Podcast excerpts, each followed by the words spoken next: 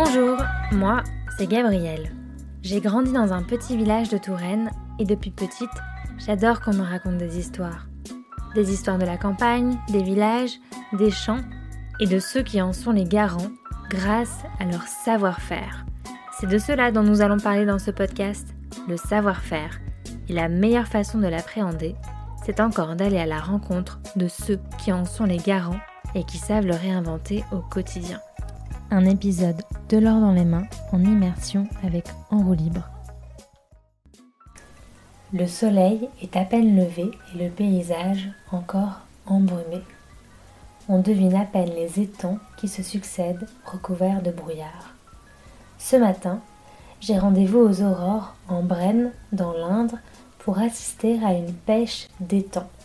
Le parc naturel de la Brenne compte 3442 étangs où sont élevés 800 tonnes de poissons, carpes, tanches, gardons, cendres, plaques basses et brochets.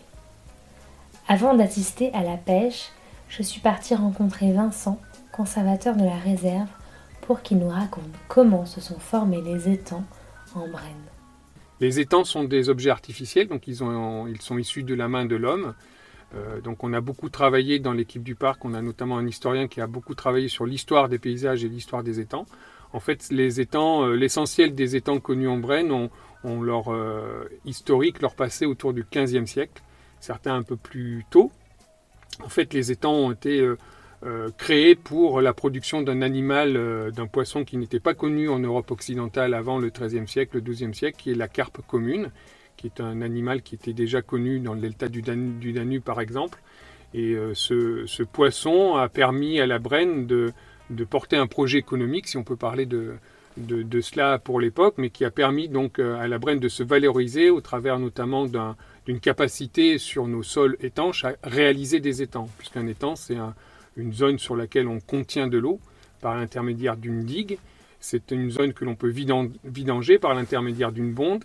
Et donc en fait, cette euh, région qui a une géologie particulière qui est composée d'argile, donc avec des sols très étanches, a permis euh, donc aux aménageurs de l'époque, hein, les moines, on dit souvent les moines ont creusé des étangs, en fait les moines comme d'autres pouvoirs en place ont, compris que la création d'étangs pouvait être un, intérêt économique pour la Brenne puisque la pisciculture dès le Moyen Âge était une, une rentrée d'argent pour les propriétaires d'étangs qui pouvaient euh, vendre et exporter leurs poissons sur les villes environnantes comme Tours, Poitiers ou Limoges par exemple.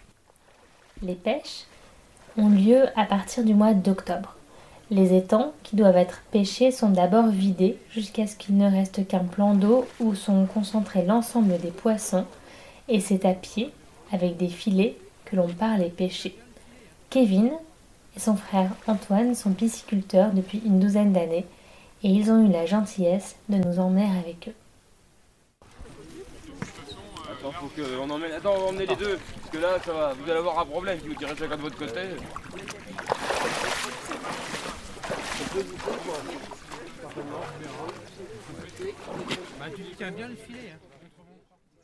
Bonjour Kevin. Bonjour. Alors ça veut dire quoi concrètement pêcher un étang? Bah, Pêcher un étang, c'est une opération qui consiste à vider un étang avec un système, euh, comme chez nous en Brenne, qui s'appelle une bonde. Donc c'est un système de vanne qu'on a dans le point le plus bas de l'étang du coup, c'est euh, une vanne qu'on ouvre et puis on ouvre plus ou moins l'étang pour qu'il se vide. Et donc il reste une petite mare d'eau à la fin avec des poissons dedans et c'est ces poissons-là que vous allez pêcher. Voilà, tout à fait. La, petite mare d'eau s'appelle pêcherie et on récolte tous les poissons euh, qui sont bloqués dans, cette petite mare d'eau. Euh, l'action de pêcher un étang consiste à venir avec un filet et passer un, ou plusieurs filets en fonction du type du poisson euh, on commence avec une grosse maille souvent et on finit avec une plus petite maille pour pouvoir sélectionner les différents poissons. On relève les filets Voilà, on relève les filets et on trie, euh, on sort les poissons et on trie les poissons en fonction de la catégorie, euh, gardon, tange, brochet, carpe, etc. Et on, ils sont ensuite triés sur des tables de tri par différentes personnes. Et ils vont où ensuite ces poissons? Et bien après euh, ces poissons, il y a une, un tiers des poissons qui partent pour de l'alimentation, donc c'est-à-dire euh, soit des restaurateurs ou ateliers de transformation, comme euh, chez nous Fishbren. Et les deux tiers autres restants partent pour de la- de l'alvinage, soit en société de pêche, commune, après particulier, après c'est plus pour de la pêche loisir, quoi. Ou du rempoissonnement traditionnel pour euh, refaire un fond de pêche pour repêcher les années suivantes. Ça fait combien de tonnes de poissons à peu près tout ça euh, par an? Ah, après, en Brenne, euh, on est à peu près à 800 tonnes de poissons par an récoltés. Donc, euh, ça, pour une, une surface à peu près de 9000 hectares d'eau, je crois. Donc, ouais, ça commence à faire un petit peu de poisson, quoi. Et on commence à pêcher en octobre? Voilà, nous, ce qui nous concerne, on commence à pêcher en octobre. Donc, euh, souvent, on commence à pêcher les, grands étangs, octobre, novembre, décembre. C'est euh, pleine- le plein boom de pêche des étangs. Et après, de décembre jusqu'à fin, mars, on pêche des plus petits étangs ou des bassins de stockage où on a stocké euh, nos poissons euh, de pêche des grands étangs pour pouvoir ensuite les ralviner au printemps dans, dans des étangs un petit peu plus conséquents pour euh, qu'ils grossissent euh, un peu plus. Et donc vous, vous êtes pisciculteur depuis 9 ans Voilà, tout à fait. Euh, Je suis pisciculteur depuis 9 ans. Bah, j'ai travaillé euh, même un peu plus, enfin une douzaine d'années. J'ai travaillé 9 ans chez un, mon patron qui était pisciculteur, où je faisais les saisons de pêche, euh, donc c'est-à-dire de octobre jusqu'à fin mars. Et après, suite à son départ en retraite, euh, il m'a proposé de reprendre euh, son affaire. Donc du coup, j'ai repris l'entreprise euh, avec mon frère, Antoine. Et du coup, ça fait deux ans qu'on qu'on a repris la, structure. L'année dernière, nous, nous étions deux. Et cette année, on est trois et un associé qui est rentré avec nous. Et bah voilà, il y a du boulot, quoi. Il y a du taf. Et si ça dure d'octobre à mars, vous faites quoi de mars à octobre? Après, de mars à octobre, euh, c'est plus euh, du suivi de, nos alevins dans nos étangs. Donc, c'est-à-dire, euh, on suit la qualité de l'eau, on fait pas mal d'analyses d'eau sur, nos étangs et après la demande en fonction des propriétaires. Et après du nourrissage, nourrissage de- des poissons dans les étangs, on leur apporte un petit peu une alimentation un petit peu plus riche. Et après, c'est l'entretien des digues des étangs, euh, c'est tout ce qui est autour de- des étangs. Quoi. C'est, on, on- on- on permet de, ouais, de- d'entretenir les étangs à cette période, euh, printemps-été, euh, lorsque la végétation euh, pousse un peu plus. Et à côté, vous êtes aussi agriculteur, c'est ça? Voilà, on est euh, éleveur, donc on a, on a un cheptel de bovins limousin charolais. Et du coup, bah, les deux euh, se marient bien parce que après euh, la, la- saison des pêches, euh, les, bêtes sont euh, rentrées en stabulation euh, pour les, les vélages. Et après, hors saison de pêche, c'est-à-dire printemps-été, les bêtes sont dans les champs. Et y a vu qu'il y a moins de travail pour niveau pisciculture on peut se consacrer à faire les foins, les moissons, le travail dans les champs. Vous me parliez de la surveillance de la qualité de l'eau. Est-ce que vous ressentez un petit peu un impact euh, du réchauffement climatique euh, sur vos étangs ou bien des aléas climatiques Ah oui, oui, euh, tout à fait. oui. On voit euh, depuis quelques années, on a subi pas mal de sécheresse. Donc, c'est-à-dire, bah, les étangs n'ont pas forcément rempli. les étangs les plus bas de chaîne ont, eu de l'eau, mais après, tous ceux qui étaient en milieu de chaîne ou en haut de chaîne, bah, il y a eu pas mal d'étangs qui ont eu pas mal, qui ont manque d'eau, quoi. Donc, une mortalité sur les poissons ou faible grossissement. Donc, euh, et puis, ou alors, euh, quand on a des grands coups d'eau, on a des coups de 100 mm en une semaine ou 15 jours, euh, ça fait trop quoi. Donc les, étangs passent par-dessus, donc les poissons bah, suivent le courant, s'en vont aussi, ça lave les étangs, donc tous les alevins s'en vont. oui, c'est pas forcément bien quoi. On le ressent quoi. Et si on revient un peu en arrière, à quel moment de l'année vous intégrez des jeunes poissons dans les temps pour qu'ils se reproduisent?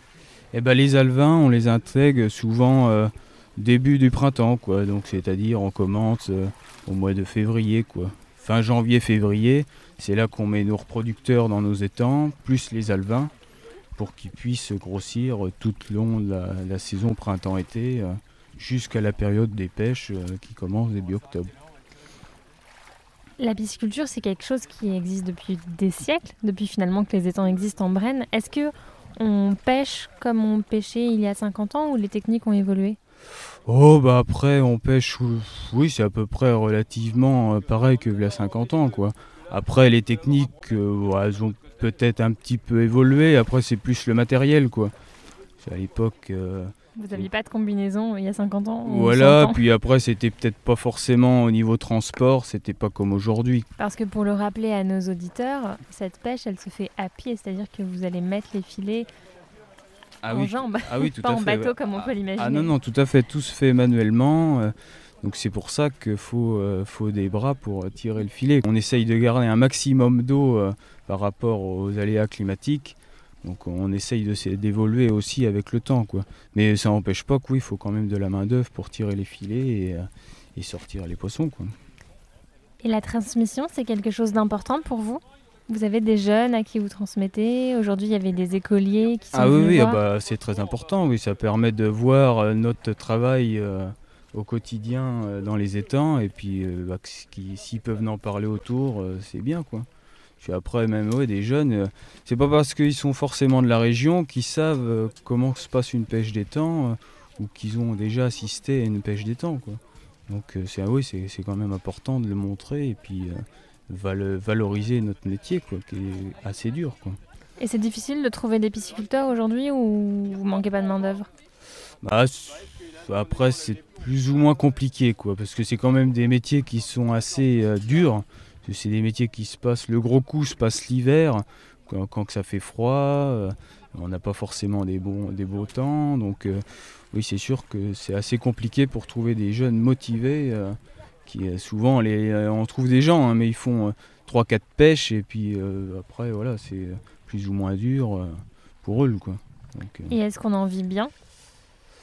Oh, Après c'est différent, c'est plus les pêches qu'on avait il y a 50 ans quoi, parce qu'aujourd'hui il faut qu'on s'adapte au niveau bah, de la prédation. Après faut faut, faut faire attention quoi. Donc c'est pour ça, nous, ce qui nous concerne, on a fait une petite diversification euh, au niveau de l'agriculture. Euh, ça permet de ne pas mettre les œufs dans le même panier. Quoi.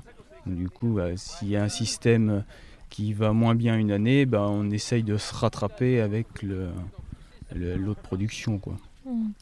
Et comment est-ce que vous voyez l'avenir des étangs en Brenne oh, bah Après, l'avenir, je pense que après, c'est des us et coutumes. Hein. Après, je pense que les, propriétaires euh, continueront quand même à pêcher. Après, euh, il y a une génération qui, euh, qui, va partir. Mais après, je pense que les jeunes qui vont reprendre derrière continueront à perpétuer la tradition. Après, je pense, j'espère. Hein.